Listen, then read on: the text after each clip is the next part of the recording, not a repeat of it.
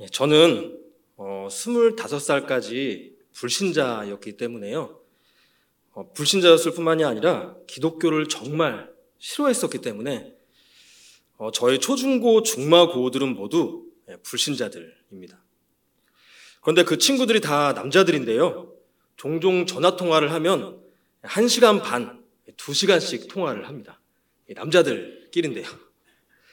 그리고 그렇게 2시간 정도 통화를 하고 이제 못다한 이제 끝나게 될 때는 못다한 중요한 이야기는 나중에 만나서 하자라고 하면서 예, 전화 통화를 끊습니다. 그래서 저는 이렇게 2시간 동안 전화 통화할 시간이 없기 때문에 제가 직접 전화를 하는 경우는 거의 없어요. 예, 전화가 오면은 한 다섯 번 오면 한 번 정도 받아서 2시간씩 통화를 합니다. 그런데 제가 그렇게 이야기를 들어주고 통화를 하는 이유는요. 그들의 고된 인생사와 이 관계의 어려움들을 들어주고 공감을 해주기 위해서입니다. 그렇게 들어주는 사람이 없으니까 그렇게 전화를 하는 거예요. 그런데 제가 그 이야기를 그렇게 들어주고 공감을 해주는 이유는요, 결국 마지막에 아, 상대방이 너를 그렇게 힘들게 할지라도 우리가 결국은 사랑해야 되지 않겠느냐라는 말을 하기 위해서입니다. 자, 그런데 그 불신자 친구들은요, 제가 그럼에도 불구하고 사랑해야 되지 않겠느냐라고 말을 하면 내가 왜 그렇게까지 사랑을 해야 되느냐라고 어, 말을 합니다. 사실 그러면 제가 할 말이 없습니다. 왜냐하면 그들은 예수님을 믿지 않기 때문에 그렇게까지 사랑해야 할 이유가 없기 때문입니다. 불신자들은 세상이 조언해주는 이 합리적인 기준 안에서 상대방을 존중하고 사랑하고 배려를 합니다. 그런데 그것이 나쁜 것은 아닙니다. 내 마음의 그릇이 준비되지 않았는데 항상 나만 희생하며 살다간 회복할 수 없는 마음의 병을 얻게 되기 때문이죠. 하지만 그 세상 기준이 그 합리성을 넘어선 성경적인 사랑과 용서를 가로막기 때문에 하나님께서는 이 성경을 통해서 이 세상의 기준과 틀을 깨고 예수님께 나아가는 그 사랑의 기준으로 가기를 원하시는 것이죠. 그런데요, 제가 그렇게 불신자들이 아니라 예수님을 믿는 사람들과 이야기를 나눌 때에도 이 불신자들과 비슷한 이야기를 듣는 경우가 종종 있습니다. 나는 예수님이 아니다. 내가 왜 그럼에도 불구하고 예수님이 아닌데 그렇게 사랑해야 되느냐? 라고 말을 하는 경우가 있어요. 결국 그 말은요, 내가 왜 그 사람에게 그렇게까지 오래 참고, 그렇게까지 자기 유익을 구하지 않고, 그렇게까지 모든 것을 덮어주고, 왜 그렇게까지 그 사람을 믿고 소망해 주어야 하느냐라고 말을 하는 것과 같은 것입니다.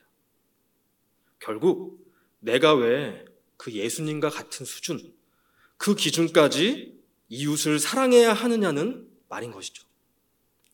사실 그런 대답 앞에서도 제가 어떤 말을 해주기가 쉽지는 않습니다.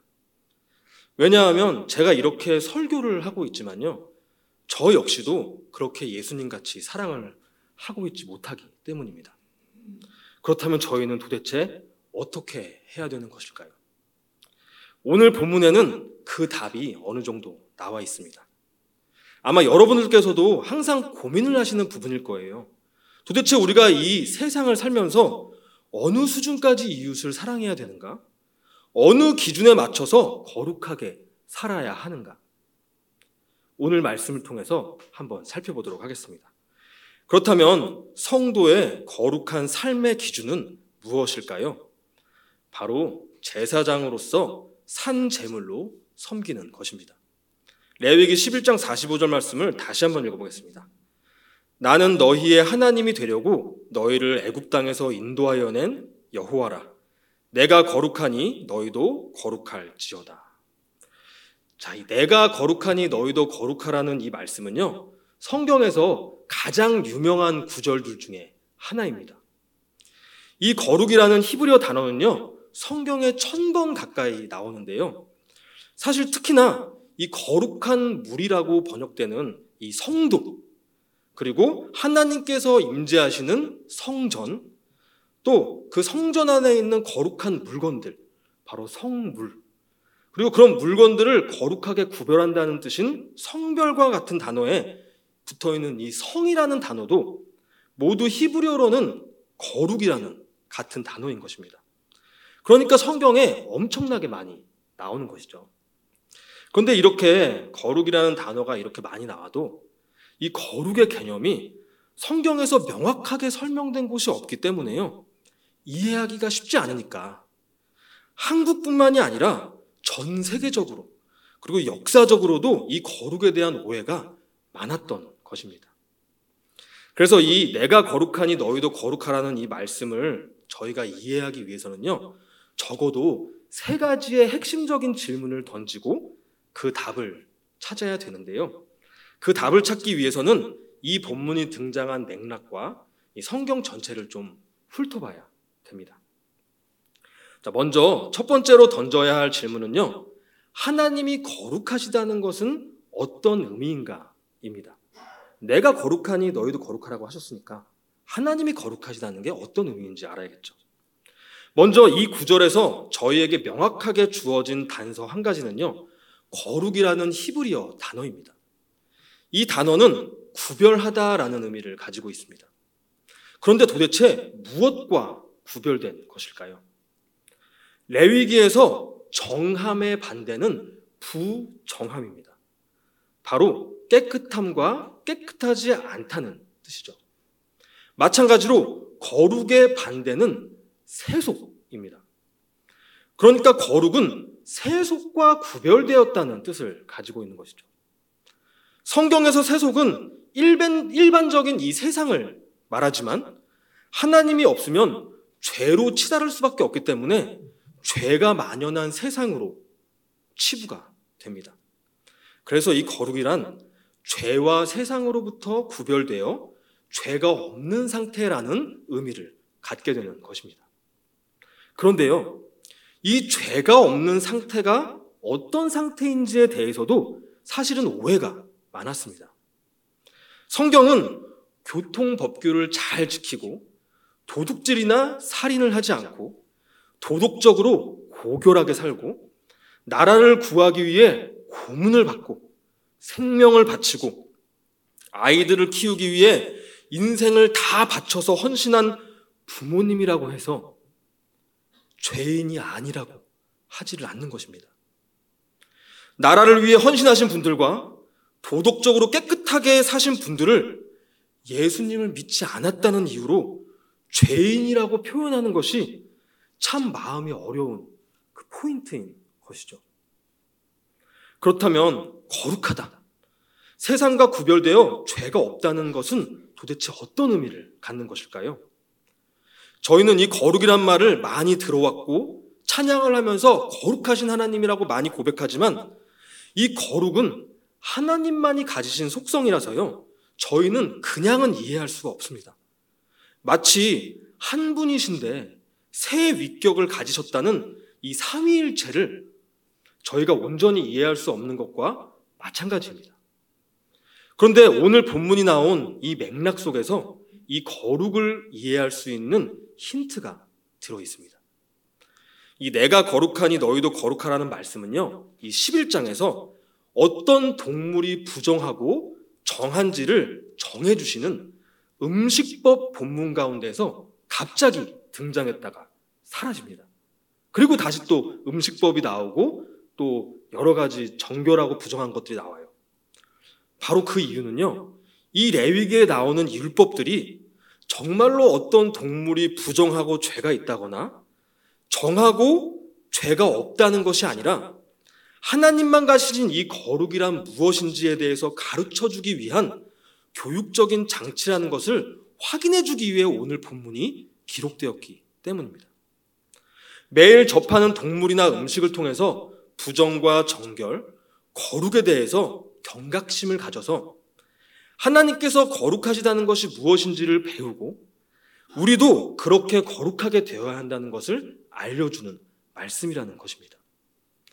그런데 이 레위기에 나오는 이 동물들이나 물건들은요, 공통된 특징이 몇 가지 있는데요.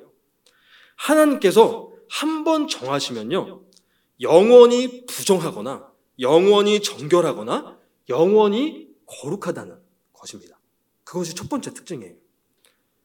이 죄인들처럼 정결하게 되었다가 거룩하게 여김을 받았다가 또 죄 때문에 다시 부정해지고 그러는 일이 없다는 것입니다. 그런데 더 독특한 특징이 하나 더 있습니다. 바로 하나님이나 성도들과 같이 인격체가 아닌 비인격체인 이 물건에 대해서 거룩하다는 표현을 하고 있다는 것입니다. 사실 이게 되게 이상한 거예요. 저희는 거룩이라고 하면 인격적인 존재가 도덕적으로 완전해서 죄가 없는 상태로 생각하기 쉬운데요. 물건에 대해 거룩이란 말을 씀으로써 인격체와 비인격체를 모두 아우를 수 있는 더 본질적인 거룩의 의미가 있다는 것을 암시하는 것이기 때문입니다. 그래서 저는 오늘 성전 안에 있던 성물, 네, 거룩하게 구별된 물건이죠. 바로 거룩한 기물인 등잔대와 떡 12개를 통해서 이 거룩이란 무엇인지 간단하게 살펴보도록 하겠습니다. 등잔대는요, 일반적인 상황, 바로 이 세속에서는요, 집에서 불을 밝히거나 아니면 장식용으로 사용이 됩니다. 그런데 이 성전 안은요, 두꺼운 천으로 몇 겹으로 덮여 있어서 완전히 어두워서 걷기도 힘듭니다. 그래서 이 등잔이 깊은 어둠 가운데에서 빛을 밝히는 이 모습을 통해 빛이신 하나님께서 어둠을 밝히시는 분이다. 바로 빛이라는 하나님의 본질과 어둠을 밝히시려는 뜻을 가지셨다는 것을 상징적으로 보여주는 역할을 하는 것입니다. 이 등장대를 인격적으로 표현을 한다면요. 그렇게 하나님의 본질과 뜻을 드러내는 목적을 위해 섬기고 있다라고 표현을 할 수도 있고요. 자신을 헌신하고 있다고도 표현을 할 수 있는 것이죠.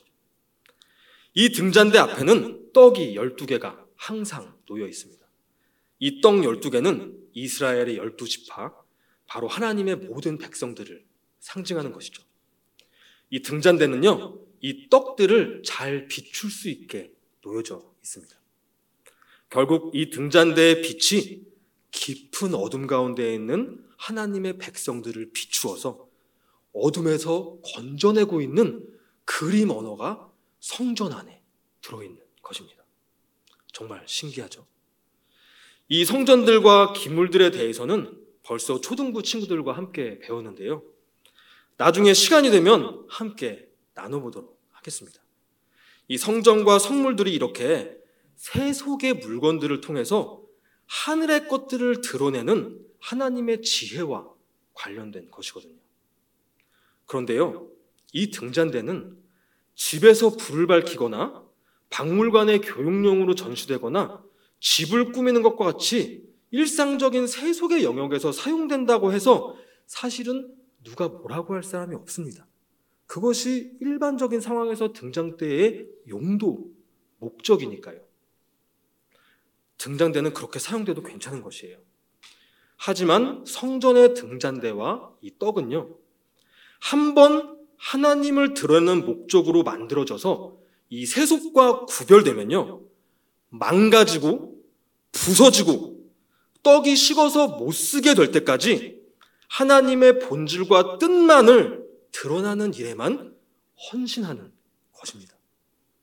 게다가 이 등잔대는 인간이 아니라서요, 죄를 짓지 않기 때문에 부서져서 그 생명이 닿을 때까지 창조된 목적대로 하나님만을 섬기니까 영원히 거룩하다고 여겨지는 것입니다.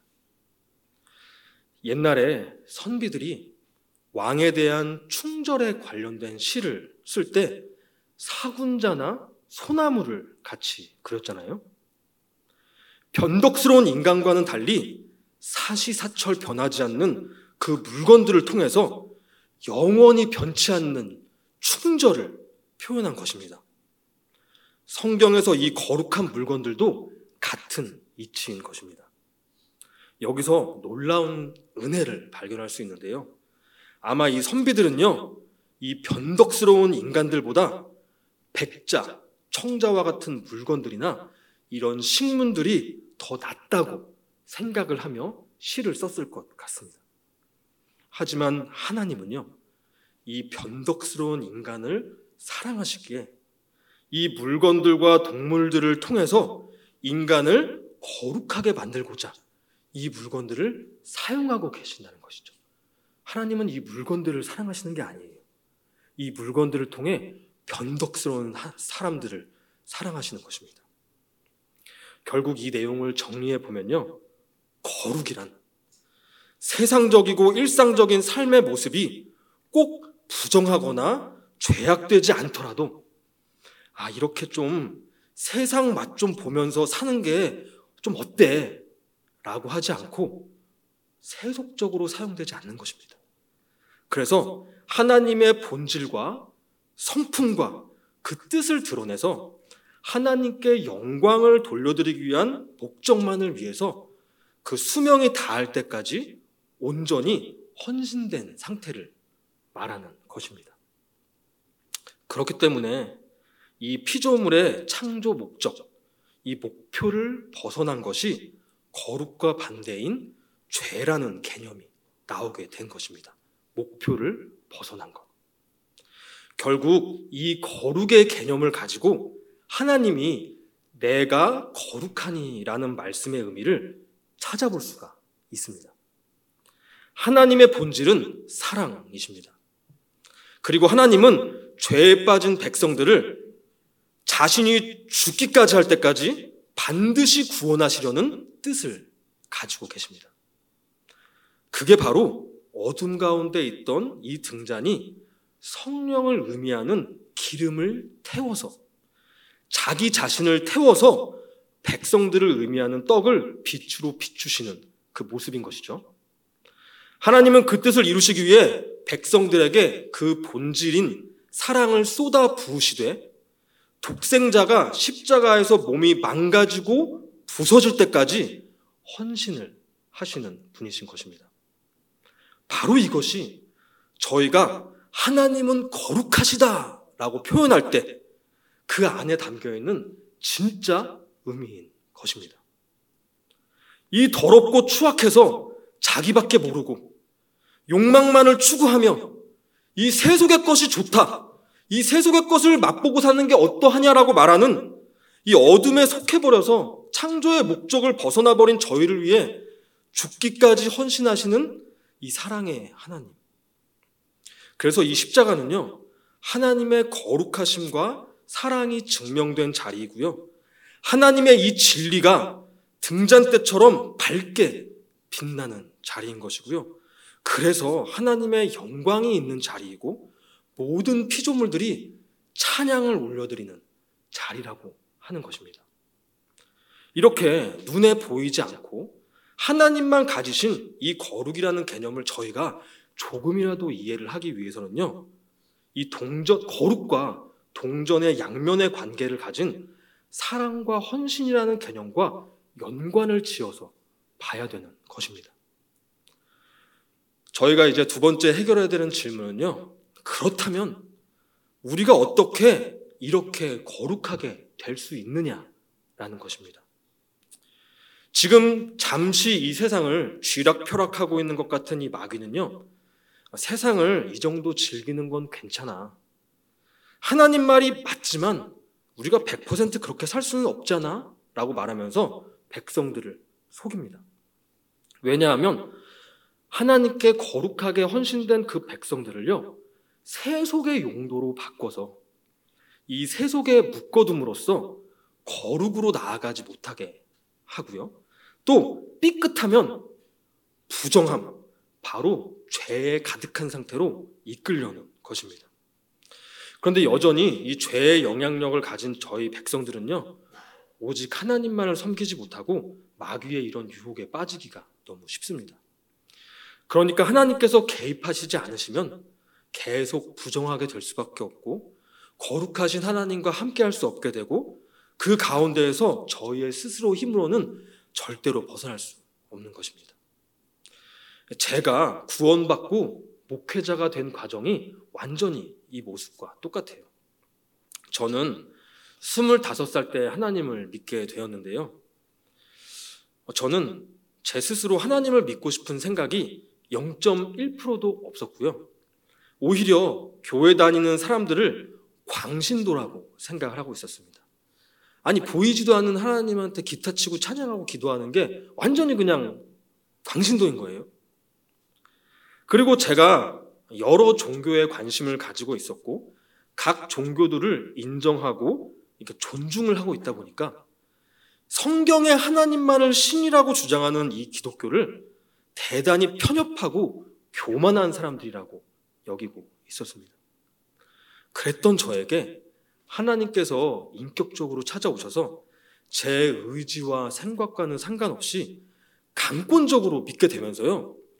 제가 얼마나 큰 죄인인지, 저를 위해 예수님께서 어떤 희생을 치르셨는지 알게 되면서 이 불신자였던 제가 일주일 동안 방문을 닫고 울면서 기도를 했었습니다.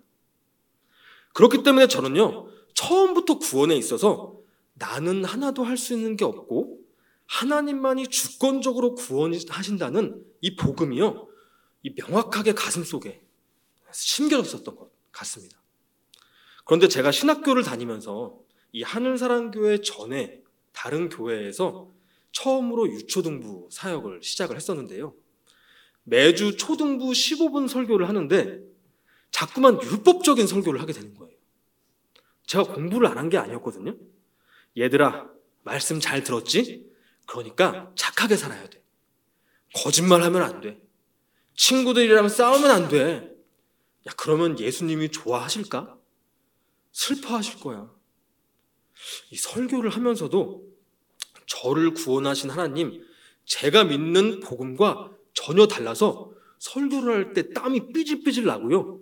초등부 설교 15분을 하고 내려왔는데 한숨이 푹푹 쉬어지면서 좌절과 절망감이 들었어요. 아내한테 계속 푸념했습니다. 내가 오늘 설교 완전히 망쳤다고. 그래서 신학교에서 정말 학교 수업과 과제들을 하나도 안 하고요. 도서관에 일주일 동안 매일 밤새도록 그 설교 15분짜리 초등부 설교 한 편을 준비하기 위해서 책을 10권, 20권씩 읽어가면서 준비하다가 두 달 정도 하다가 과부하가 걸려가지고요.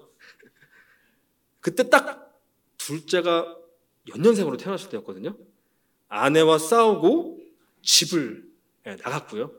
부산까지 차를 타고 내려갔던 그 사건입니다. 예, 신학교를 휴학하고 예, 저는 이제 목회를 할 수 없으니까 펜션에서 청소를 해야겠다라고 다짐을 하고 예, 사역을 중도에 그만두게 되었던 것입니다. 그래서 그때 당시에 이 교회 저 교회를 전전하던 중에서 하늘사랑 교회를 오게 됐는데요. 김일순 목사님 설교를 딱 듣는 순간 이게 바로 내가 살던 복음 설교라는 것을 알게 되었던 것입니다. 감사하게도 목사님이 같이 사역하자고 제안을 먼저 하셨고요. 저는 오늘까지 근 10년 가까이 복음을 배우고 복음의 관점으로 제가 그렇게 원하던 그 설교를 할 수가 있게 된 것이죠. 사실 목사님과 저는 성향이 극반대입니다. 아시겠지만요. 근데도 제가 전적으로 목사님을 따를 수 있었던 이유는요. 목사님이 좋으신 분이시기도 하지만 목사님이 가지신 이 복음이 진짜 복음이었기 때문입니다. 그런데요, 진짜 이 내 노력과 의지가 아니라 하나님만이 우리를 구원하신다는 사실을 이 말씀을 통해 깨닫고 참되게 믿게 되기 위해서는요, 저처럼 매일 말씀만 연구하는 목회자가 최소 10년 정도가 걸리는 일인 것입니다. 물론 제가 배우는 게 느리고 똑똑하지 않아서 10년이 걸린 걸 수도 있어요. 하지만 정말로 오래 걸리는 일입니다. 그런데 아직도 저는 멀었습니다. 그렇기 때문에 성경, 성경을 단편적으로 읽으면요. 누구나 율법을, 이 성경을요, 율법적이고 기복적으로 해석하고 설교할 수밖에 없게 되는 것이고요. 내 노력으로 거룩함을 추구하고밖에 할 수 없는 것입니다. 그렇게 될 수밖에 없어요. 매일 성경을 연구하는 목회자들도 그런데 성도님들 역시도 그 유혹과 거짓에 빠져들기가 쉬운 것입니다. 그건 역시도 이 마귀의 속임수에 빠져서 하나님과 멀어지고 이 세속과 죄악에 빠져드는 모습인 것이에요.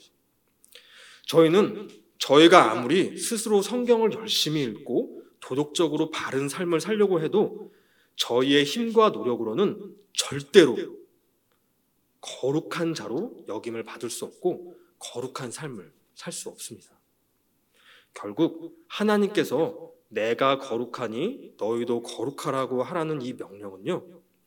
저희가 도달해야 할 목적과 방향성을 지시하는 것일 뿐 실제로 그 명령을 수행하고 결과를 은혜로 주시는 분은 이 죄인을 거룩하게 하실 능력을 가지신 하나님 뿐이신 것입니다.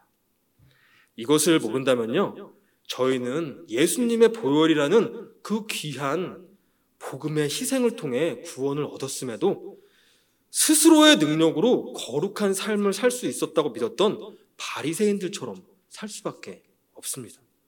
난 내가 노력해서 쟤네들보다는 거룩한 모습으로 살고 있어. 난 세상 것들을 추구하지 않아. 너희는 뭐야? 라고 교만해지면서 상대에게 상처를 주게 됩니다. 아니면 내가 설정한 기준에 내 노력과 기준이 미치지 못하면요. 자꾸 넘어지고 지쳐서 스스로 신앙생활에서 주눅들고 상처받아서 하나님을 멀리하게 됩니다. 난 성도가 아니야. 난 안 돼. 그러면서요. 저희 같은 죄인들이 거룩해지는 것은 모두 하나님의 은혜로 되는 것입니다. 그 사실을 정말 믿으면요. 저희 가운데 거룩해져 가는 열매가 조금이라도 맺혀지게 된다면 이건 제가 할 수 있는 일이 아니니 분명 하나님께서 하셨습니다라고 고백하면서 겸손하게 감사할 수가 있는 것이고요. 그렇게 살지 못할 때에는요, 하나님을 두려워하거나 자책을 하는 것이 아니라 그럼에도 불구하고 은혜를 베푸시는 하나님께 통회하는 마음으로 돌아가 지혜와 힘과 능력을 구할 수 있게 되는 것입니다. 자, 이제 마지막으로 세 번째 질문을 해결하도록 하겠습니다. 바로 우리는 어느 수준까지 그러면 거룩해져야 하는가입니다. 앞서 말씀드렸다시피 성도들 가운데에는 내가 예수님이 아니다. 왜 나에게 그런 예수님과 같은 사랑과 용서를 요구하느냐라고 말을 하는 사람들이 있습니다. 그런 말을 하지 않아도 저희들 마음 가운데는 그런 생각을 모두 가지고 있으실 거예요. 이 말은 반은 맞고 반은 틀린 말입니다. 일단 저희는 예수님이 아닙니다. 예수님은 하나님의 모든 백성들을 대속하시기 위해 십자가의 대속 제물로 희생하시는 대제사장이시죠. 그런데 우리는 모든 백성들을 대속하는 대속 제물이 아닙니다. 그리고 저희는 그것을 수행할 죄와 흠이 없는 어린 양도 아니죠. 하지만 이 예수님께서는요, 저희에게 예수님께서 지셨던 그 십자가를 지는 삶을 살으라고 명령을 하셨습니다. 그리고 바울 사도는요, 저희를 산 제물로 드리는 영적 예배를 드리라고 말을 했습니다.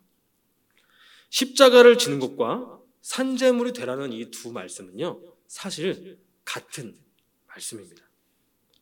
바로 저희가 모든 백성들을 대속하는 것은 아니지만 저희에게 주어진 각자의 삶, 그 각자의 삶 가운데 이웃을 사랑하고 그 이웃을 예수님께 인도하기 위해 나에게 주어진 그 십자가를 짊어지며 나를 산 제물로 헌신하는 제사장이 되라는 말인 것이죠. 이 제사장의 역할이란 등잔대와 똑같습니다. 이 등잔대가 하나님의 본질인 사랑과 하나님께서 구원하신다는 그 뜻을 드러내서 이 땅의 사람들에게 하늘의 것을 보여주며 하늘과 땅을 연결시켜 주잖아요. 제사장도 그 용도로 사용되는 존재입니다. 하늘의 사랑을 우리를 통해 보여줘서 하나님과 불신자들을 이어주는 존재. 그것이 바로 제사장의 역할입니다. 저희가 그렇게 세속을 즐기는 데 사용되려는 욕망을 따르지 않고 하나님의 본질과 뜻을 드러내기 위해 산 제물로 헌신하는 제사장의 역할을 감당할 때 불신자들이 하나님 앞으로 돌아오며 하나님께 영광을 돌려드리게 되는 것입니다. 그런데 이 인간이 무엇인가를 영광스럽게 생각한다고 할 때요. 그 정말 이 영광이라는 것은요. 엄청나게 대단한 업적을 내거나 높고 귀한 사람에게 하는 반응입니다. 그냥 보통 일들에 대해서는 영광스럽다고 말을 하지 않아요. 이 마라톤 대회에서 수백 명이 참여를 하는데 정말 영광스럽다고 여겨질 수 있는 사람은 1등에서 3등 정도까지입니다. 영화제 시상식에서 1등 정도 되는 상을 받아야 이 영광을 누구누구에게 돌리겠습니다라고 말을 할 수 있는 것이죠. 참가상을 받았는데 영광스럽다고 말하기는 쉽지 않습니다. 마찬가지로 하나님께서 이 거룩하신 사랑을 통해 영광을 받으시는 이유는요, 이 구원받을 자격이 없는 죄인을 구원하시기 위해 하나님께서 약속을 주시고 오래 참으시고 희생하시는 그 놀라운 사랑이 드러났기 때문인 것입니다. 그래서 저희들이 이 하나님께 영광을 돌려드리고 하나님을 찬송하는 것인데요. 이 이런 하나님을요. 그래서 성경에서는 기이한 일을 하신 분이라고 표현을 합니다. 기이한 일. 이것을 다른 말로 표현하면 기적 같은 일을 하신 분인데요. 저희가 쉽게 표현을 하면 기이한 사랑, 기적 같은 사랑, 불신자를 하나님 앞으로 돌려 세울 수 있는 기적 같은 사랑을 하신 분이라는 것입니다. 그런 분이시기에 저희는 영광을 돌려드리고 찬양을 할 수가 있는 것입니다. 그렇기 때문에 저희의 거룩한 삶을 통해서 이웃이 하나님을 믿고 영광을 돌려드릴 수 있게 하려면요. 저희 역시도 그런 기이한 사랑을 하는 기준에 부합해야 한다는 것입니다. 세상의 기준과는 다른 거룩한 사랑을 해야 한다는 것이죠. 제가 존경하는 손양원 목사님은요, 그 기이한 사랑의 대표자이십니다. 오죽하면 사랑의 원자탄이라고 하는 별명을 가지고 계시겠어요? 이 손양원 목사님은요, 자신을 희생해 이 한센병, 그러니까 이 문둥병 환자들을 돌보시면서 목회를 하셨습니다. 그러다가 일제 치하에서는 신사참배를 반대하다가 감옥에 갇히시고 고문을 받으시는 이 고생을 하셨어요. 그러던 중에 해방되셔서 이 사회주의와 민주주의 이념이 우리나라에 굉장히 논쟁이 뜨거워졌을 때 이 신앙과 공부로 촉망받던 두 아들이 예수쟁이라는 이유로 북한 청년에 의해서 총살당해 죽었습니다. 그런데 그 북한 청년이 나중에 체포돼서 사형을 받게 되는다는 사실을 알게 되었을 때 손양원 목사님은 직접 발로 뛰어가 찾아가셔서 그 청년을 용서해 줄 것을 요청하셨고 자신의 양아들로 삼으셨습니다. 엄청난 사랑인 것이죠. 많은 분들이 이 이야기를 알고 계실 것입니다. 그런데 그 뒷 이야기를 아시는 분들은 많지가 않으세요. 이후에 6.25 전쟁이 일어났을 때 북한군이 이 한센병 환자들을 돌보고 계시던 손양원 목사님을 마찬가지로 예수쟁이라는 이름으로 총살을 했습니다. 안타까운 일이죠. 그런데 여기서 놀라운 일이 여기서 생깁니다. 바로 손양원 목사님의 장례식 때요. 그 두 아들을 죽인 안재선 씨가 장례를 주도하는 상주가 되었다는 사실입니다.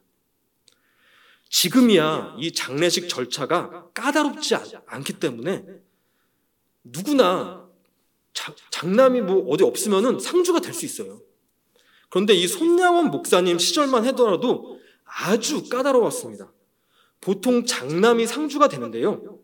장남이 장남 역할을 하지 못하면 가족들이 상주로 여기지 않았고 상주로 세우지 않는 경우도 많이 있었습니다. 당시에는 장례가 나면은 전국에서 온 친척들과 어르신들이 다 모여가지고 이거를 가지고 논의를 했어요. 누가 상주가 되느냐, 장례 절차가 어떻게 되고 있느냐, 왜 저 사람이 관을 드느냐, 굉장히 까다롭거든요. 근데 손양원 목사님이 총살당에 돌아가실 때요. 안재선 씨에게 내가 죽으면 내 장례실 때 너가 상주가 되어달라고 말을 하시면서 돌아가셨을까요? 아닐 것입니다. 결국 안재선 씨가 손양원 목사님의 상주가 되었다는 것은요, 모든 가족들이 안재선 씨를 장남으로 인정을 했다는 것이고요.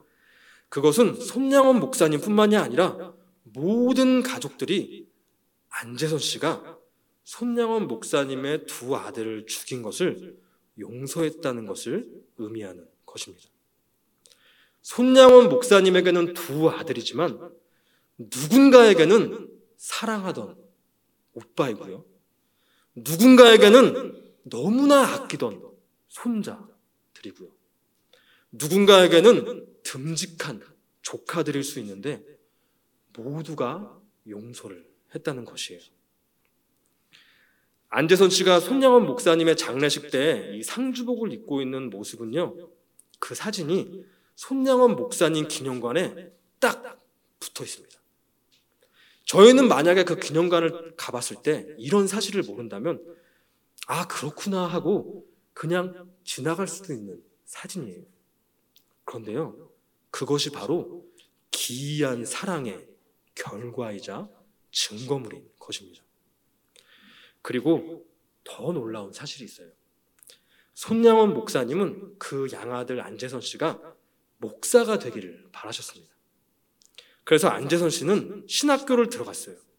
그런데요, 결국은 중도에 포기하고 나왔습니다. 왜냐하면 나 같은 사람은 목회를 할 자격이 없다는 그 두려움 때문이었어요. 저는 그 마음이 충분히 공감이 갑니다. 한국에서 그렇게 유명하던 목사님의 두 아들을 죽였잖아요. 저도 그런 생각을 할 때가 많아요. 저도 그렇게 아내와 싸워서 집 나갔을 때요. 나 같은 게 무슨 목사를 이라는 생각으로 집을 나가서 펜션 청소를 할 생각을 했던 것이거든요. 그리고요. 이 안재선 씨는 결혼해서 두 아들을 두었습니다. 그 두 아들은 안재선 씨가 손양원 그러니까 자기 아버지가 손양원 목사의 아들을 죽였, 죽였던 범인이라는 사실을 모르고 자랐어요. 그런데 그 아들 중에 안경선 씨가 있었는데요. 고등학교 2학년이 되었을 때 이 손양원 목사님의 일대기를 그린 영화를 보러 가게 됐고요. 그 영화를 보면서 눈이 퉁퉁 붓도록 눈물을 흘리면서 나도 목사가 되어야겠다고 생각을 하게 되었답니다. 그런데요, 나중에 그분의, 그분의 아버지, 바로 안재선 씨가 후두암으로 돌아가실 때, 그때 이 아들에게 모든 사실을 털어놓으셨대요. 그때서야 이 손자, 손양원 목사님의 양손자, 안경선 씨는 자신의 아버지가 내가 그렇게 눈물을 흘리며 영화에서 봤던 손양원 목사님의 아들을 죽인 범인이었고 손양원 목사님이 나의 아버지가 총살당할 뻔했을 때 용서해 주시고 양아들로 삼아 주시고 그 가족들은 자신의 아버지를 상주로 삼아 주셨다는 것을 알게 된 것입니다. 그래서 이 안재선 씨는요, 그 아들 안경선 씨한테 유언을 했어요. 내가 못 이룬 목사의 꿈을 이루어 달라고. 그래서 이분은요, 목사가 되셨습니다. 그런데요, 이 한국에서 너무나 유명하신 분의 두 아들을 죽인 범인의 아들이라는 그 죄책감 때문에 손양원 목사님 가족들에게 찾아가지도 못하고 기념관에 찾아가지도 못했어요. 2010년이 돼서야 그 기념관에 찾아갔습니다.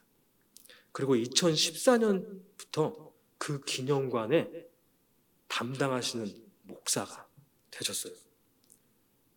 자신의 그, 그 손양원 목사님의 두 아들을 죽인 아버지의 손자가요.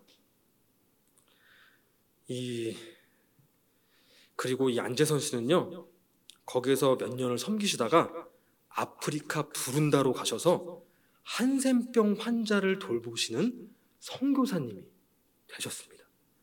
바로 손양원 목사님이 마무리하지 못하신 그 사역을 지금 감당하고 계신 것이죠.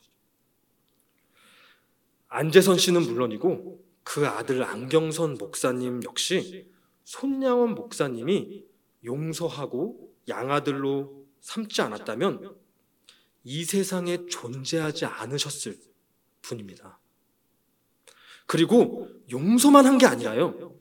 이 이재선 씨를 양아들로 삼으셔서 교회라는 울타리 안에서 키우셨기 때문에 이 손자 안재선 이재선 씨도 안재선 씨도 신앙을 가지실 수 있게 되었던 것이고 그 아들도 목사가 되셔서 손양원 목사님이 하시던 이 한센병 사역을 이어서 하실 수가 있었던 것입니다. 바로 손양원 목사님의 이런 기이한 사랑, 제사장으로서 자신을 산재물로 헌신하는 이 거룩한 삶을 통해 불신자가 기독교의 극반대 사회주의자예요.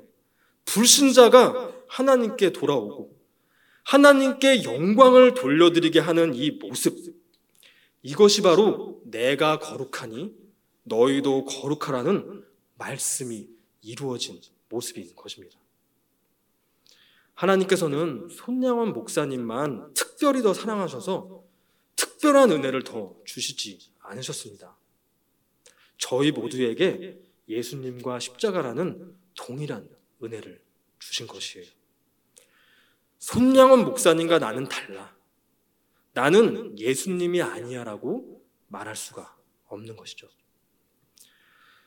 손양원 목사님과 같은 삶을 살 수 있을 정도로 동일한 은혜를 주셨는데도 불구하고 그렇게 살지 못하거나 아니면 그렇게 살지 못할 때 통회하는 마음으로 하나님께 나아가지 않고 떳떳하게 나는 예수님이 아니야 라고 말하는 것은 잘못된 것입니다.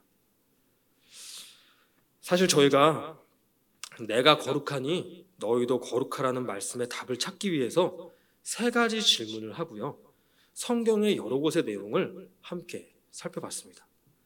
그런데 사실은요, 그 답이 아주 가까운 곳에 있었습니다. 오늘 본문을 다시 한번 읽어보겠습니다. 나는 너희의 하나님이 되려고 너희를 애굽 땅에서 인도하여 낸 여호와라. 내가 거룩하니 너희도 거룩할지어다. 나는 너희의 하나님이 되려고 너희를 애굽 땅으로 인도하여 낸 여호와라. 결국 이 말씀이 지금까지 살펴봤던 거룩하신 하나님의 내용입니다. 아직 죄인된 백성들을 위해 친히 제, 제사장이 되셔서 자신을 헌신함으로써 유월절 어린 양으로 피를 바름으로써 저희의 하나님이 되어주시겠다는 그 본질과 뜻을 보여주시고 그것을 이루셔서 광야 앞에서 백성들을 모아서 말씀하시는 이 하나님. 세상에 어떤 신도 이런 한, 이런 사랑을 하는 신이 없고 하나님만이 유일하시기 때문에 세속과 구별된 거룩하신 하나님이라고 부르는 것이고요. 우리 역시도 그런 기이하고 놀라운 사랑을 받았다면 하나님과 같이 이 불신자와 하나님을 연결해주는 이 제사장으로서 자신을 산 제물로 헌신하는 거룩한 삶을 살 수밖에 없게 되는 것입니다. 저와 성도 여러분들께서 오늘 이 말씀을 통해서 하나님께서 거룩하시다는 것이 어떤 깊은 의미를 가지고 있는 것인지 다시 한번 기억하시면 좋겠고요. 저희는 어떻게 거룩하게 될 수 있는지 저희는 어떤 수준까지 거룩한 삶을 살아야 되는지 다시 한번 기억하시고 그런 거룩한 삶을 통해 기이한 사랑을 주신 하나님께 영광을 돌려드리는 그런 놀라운 삶을 살 수 있으시기를 바랍니다.